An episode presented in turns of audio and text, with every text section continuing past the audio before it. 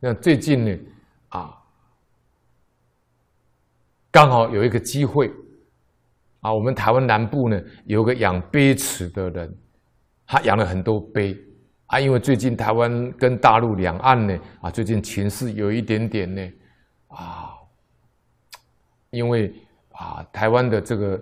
啊领导人换人了，啊，所以两岸的关系呢有一点呢冷却下来。那么这个养鳖的本来都有生这个鳖蛋呢，啊，卖到我们国内就是中国大陆的，来给这些啊市场贩卖。那最近就没有再卖了。那么莲友就跟我讲了，啊，大概有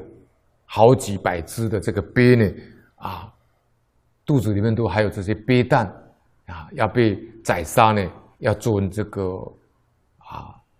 生技业的这种医疗呢，要把这些鳖啊，这些鳖蛋呢，拿去做这个做药的这个材料。那跟我反映，啊，这每一只母鳖肚子里面最少都有三十颗到五十颗的蛋。那我当然，啊，跟我讲，我一定救的。我说好，就放在台南关庙乡的我们平常护持的关庙乡的。护观音护生延期，啊，我就马上答应他，哎，总共大概是要一百多万。我说好，我莲池放生会护持你二十万台币，啊，他最后就是切二十几万募不起，我最后给了二十万，就完成这个心愿，把那两三个